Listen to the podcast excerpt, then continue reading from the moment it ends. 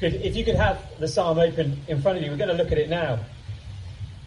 Because as we saw last week, the book of Psalms is the best place to go when we need to pray through our emotions and our heart conditions.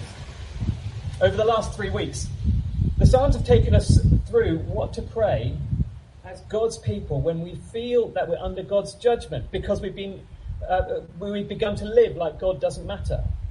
We've also seen how to pray when we need to repent for sin that has broken our relationship with God. And we've seen how to pray through deep injustice. Those Psalms show us how to cry out to God in loads of different situations, both good and bad. And they help us to come out of those situations with a better worldview. They help us to grow.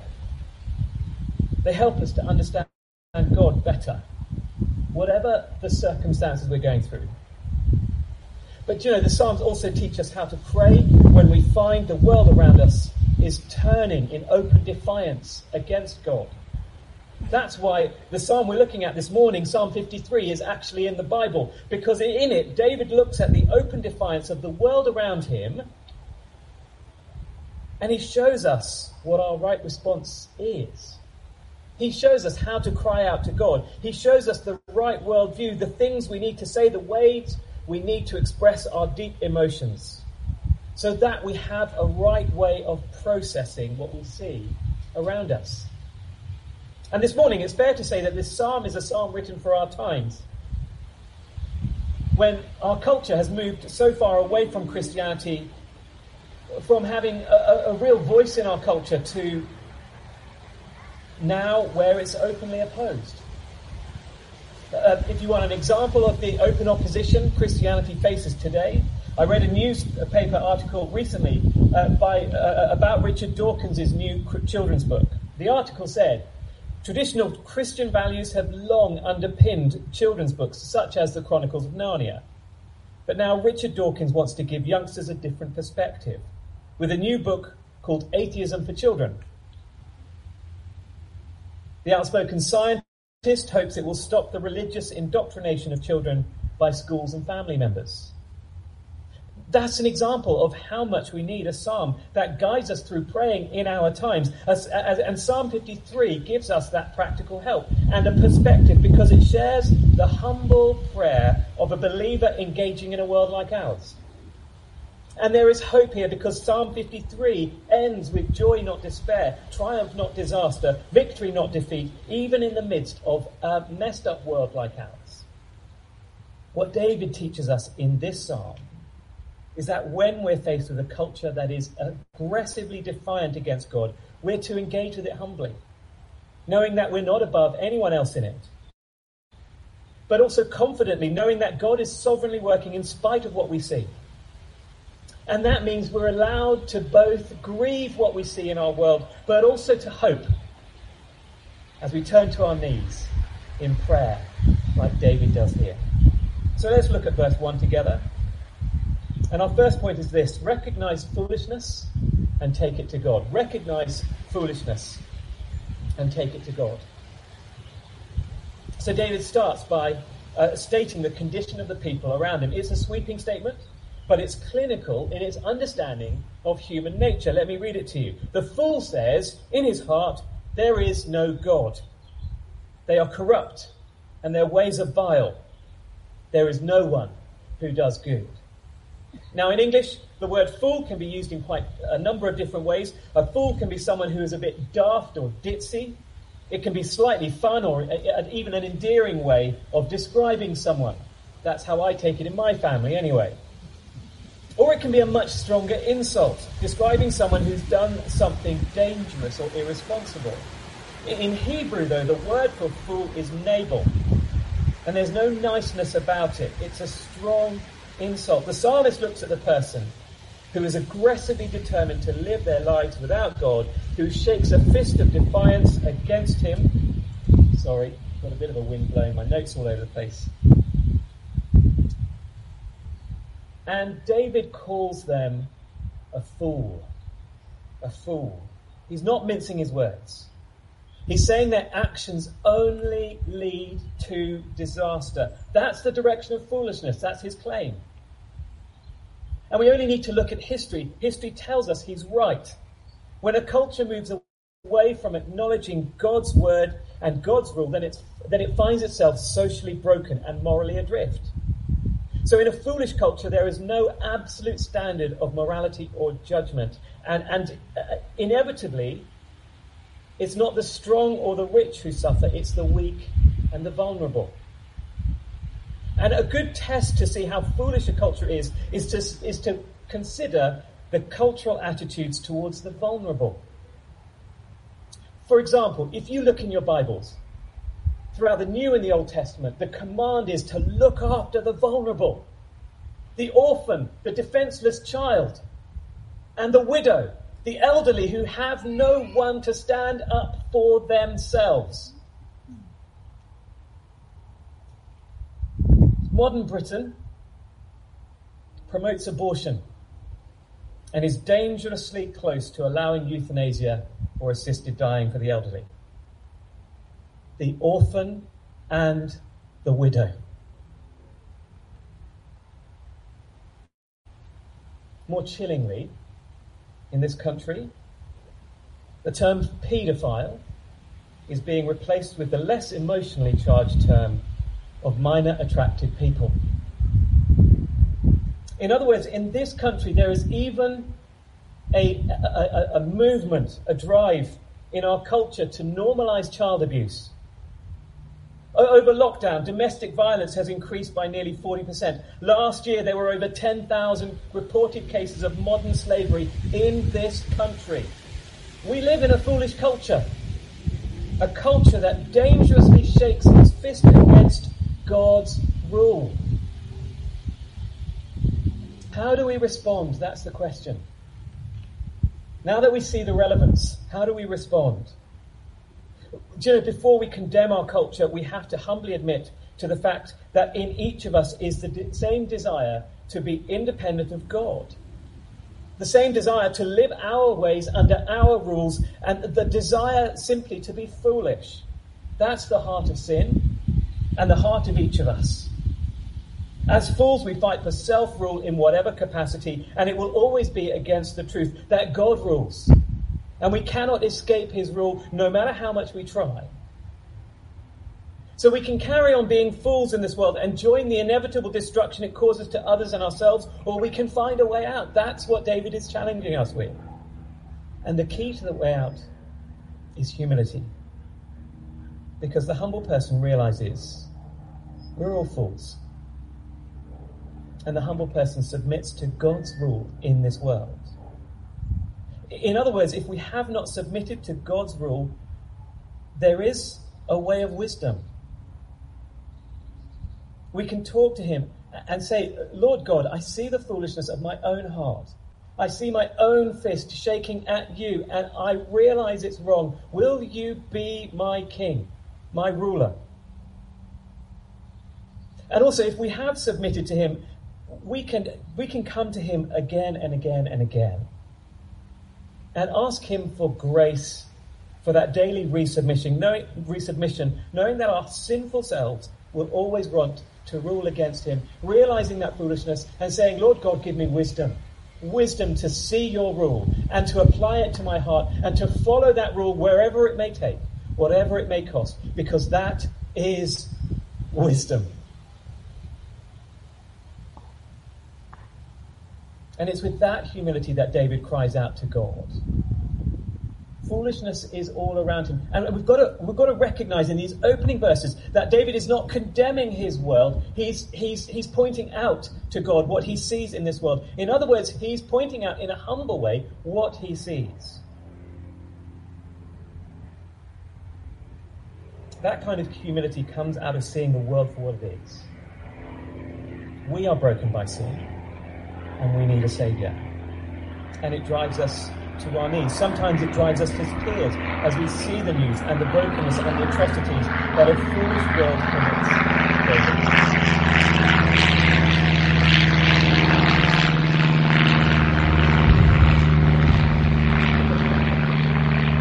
I'll wait just a second.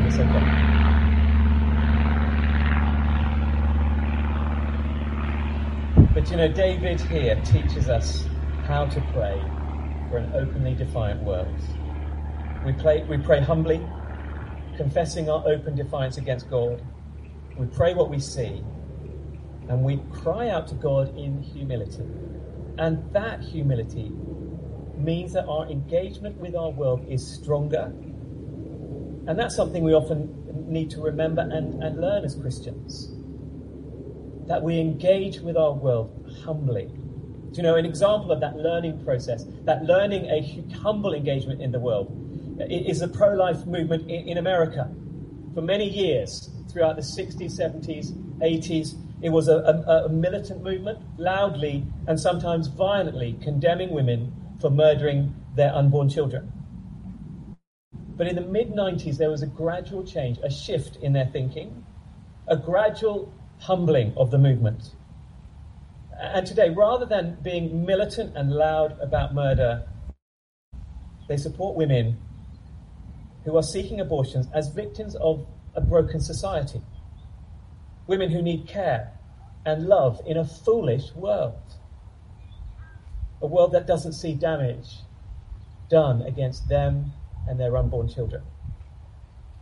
And we can, in that spirit, engage with our culture we can humbly write to our MP about the foolishness of our nation. And can I encourage us to do it? Really genuinely do it. Take up a pen this week and write to our MP about the foolishness of, nation, of our nation, about abortion, about euthanasia, about exploitation, about slavery. That is God's given means in our society to publicly sway opinion. And we can show compassion for those caught in the crossfire of our brokenness the homeless, the orphan, the widow. And we preach. We can preach. We can preach by living and sharing with this broken world the truth in love that God is love. And his love is what we desperately need. David sums up that state of humanity without God and he talks to God about it. But he also teaches us how to handle the emotions of seeing the world for what it is. And that's why he goes on to see the world from God's perspective. And that's the second point. Be comforted by God's perspective on this world. Having spoken about the fool, David writes about how God sees this world. So in verses 1 to 3, he says this There is none who do good. God looks down from heaven on the children of men to see if there are any who understand, who seek after God. They have all fallen away. Together they have become corrupt. There is none who does good, not even one. So David says, you know, I'm seeing not one person who left to themselves would willingly seek out God and live according to his ways. No one, not me, not you, not anyone. What God sees is the reality of all of us in this world. Our minds are corrupt, our desires are corrupt, and our deeds are corrupt. There is no one who does good. Now, that might jar a bit, but it's a truism that even sitcoms have grappled with. I, remember a, Friends episode called The One About the Bee, where Joey, that, that great philosopher, uh, claims that there is no such thing as a selfless good deed which sets up the rest of the episode where Phoebe tries to dismissively prove him wrong. But the, the comedy lies in the fact that everything she tries to do Uh, that is selfless ends up making her feel better, which stops it from being selfless. So in the end, she lets a bee sting her. It, quote unquote, so it can look cool in front of its bee friends. Surely, she believes, this is a selfless act. Phoebe allows herself to be hurt so the bee could benefit.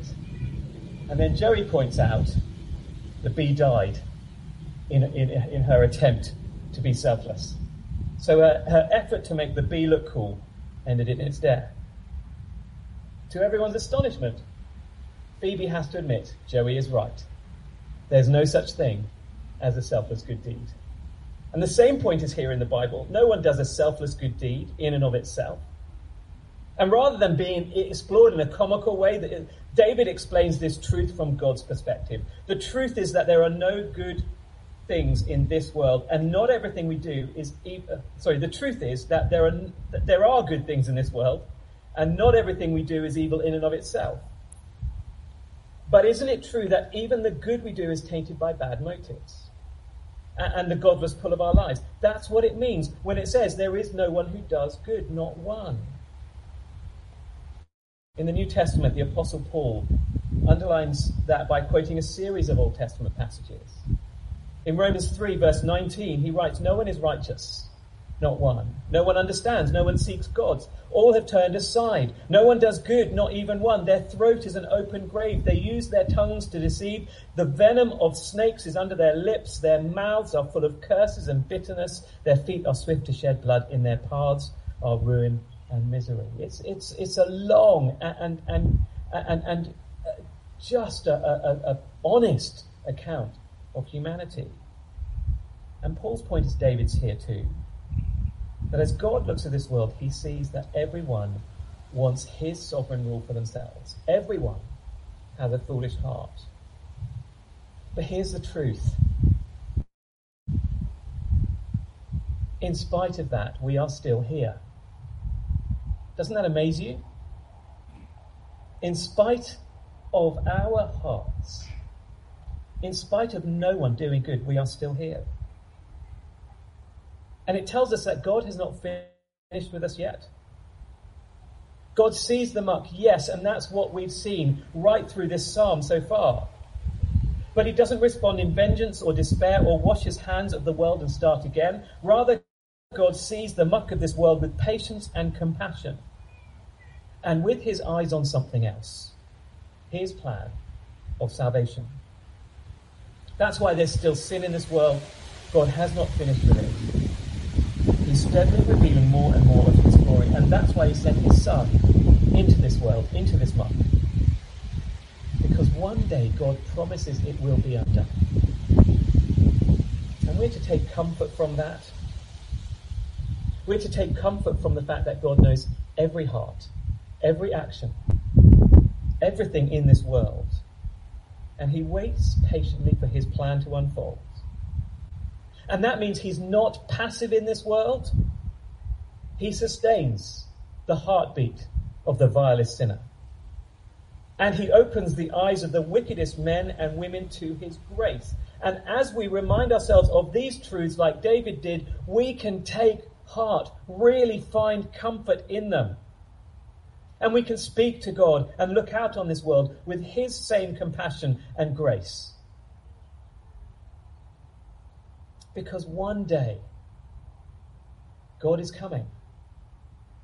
One day, God is coming. And that's what our last point talks about this morning. We're to hope in God's salvation. We are to hope in God's salvation. Do you know the, the New Testament builds on this theme in wonderful glory. But one of the consequences of seeing this world as it is and taking comfort from God's perspective is that it leads to hope. Look at verse 4 and 5. Do all these evildoers, evildoers know nothing? They devour my people as though eating bread. They never call on God. But there they are, overwhelmed with dread, where there was nothing to dread. God scatters the bones of those who attack you. You put them to shame, but God despises them. Now, those verses are slightly confusing because the person being talked about and two um, is constantly changing. But in verse 4, he's talking about the evildoers and their insatiable appetite for evil against God's people. But then at the start of verse 5, the they describes God's people who are overwhelmed with dread in the face of this opposition.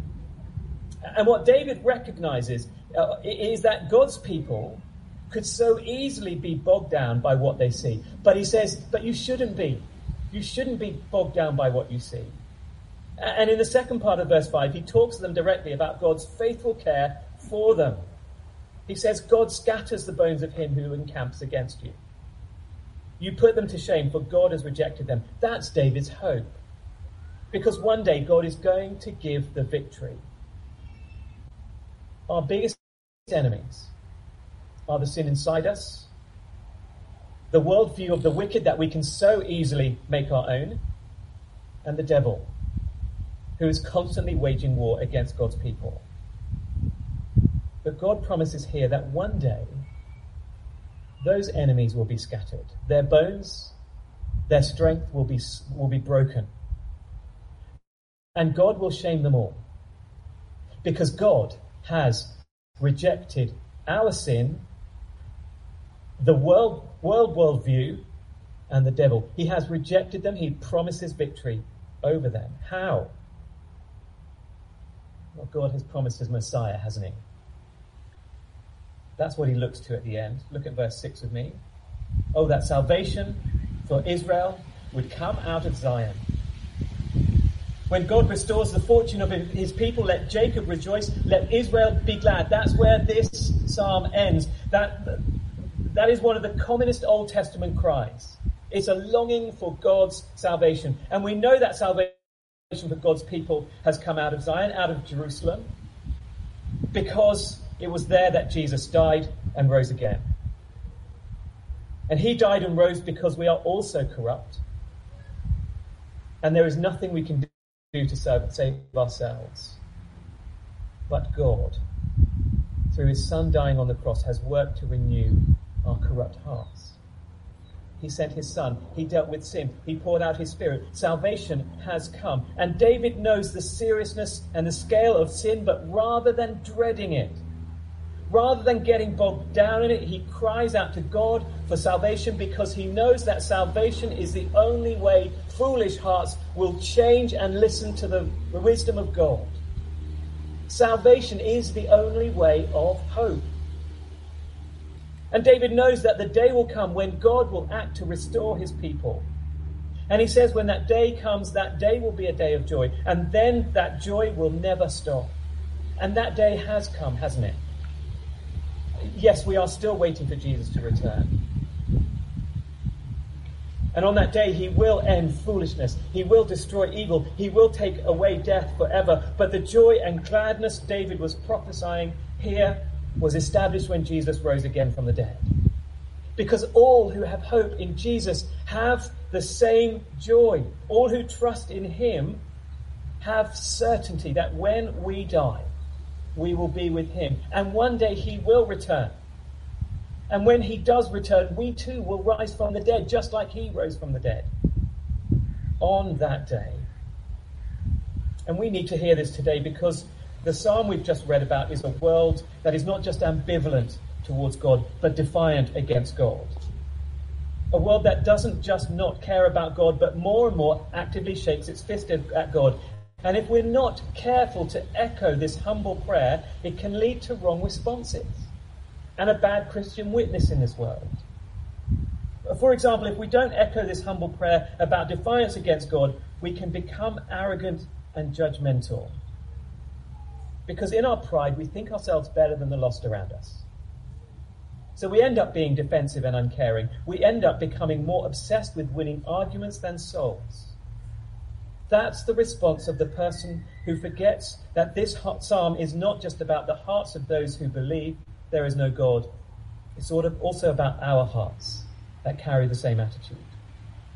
And on the other end of the spectrum, if we're not careful to echo this humble prayer, we could also be in danger of despairing of this world, of sinking under the, the, the, the, the brokenness and despair we see around us, of sinking even under persecution. And that's the response of dread.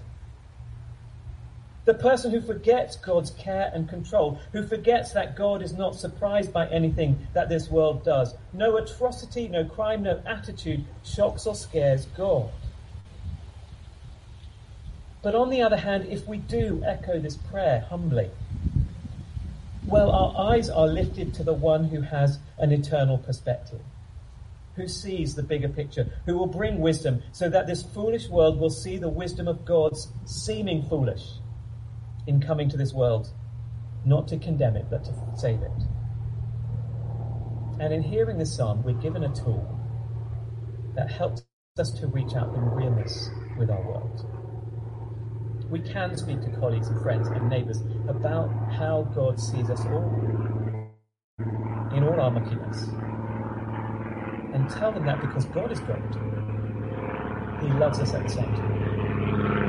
So much so that he sent his son to deal with the muck as well, the muckiness. No one else. No one else in this world. No atheist, no false god can claim to know love on that scale. No one can claim to know a God like ours who loves so much that he's willing to give his life to pay for the sin and the muck that he sees in this world. That is our joy. That is our hope. And Psalm 53 brings it out in all its joy, in all its glory. We can really, really engage properly with this world that shakes its fist at God. Why? Because David has written about it and we have this tool and our God sees it all and we need not dread. Because salvation is coming. God has given us hope. He's given us our loving Saviour who will walk with us in it. Even in this world that is full of foolishness, our God will walk in it with us. Let's pray.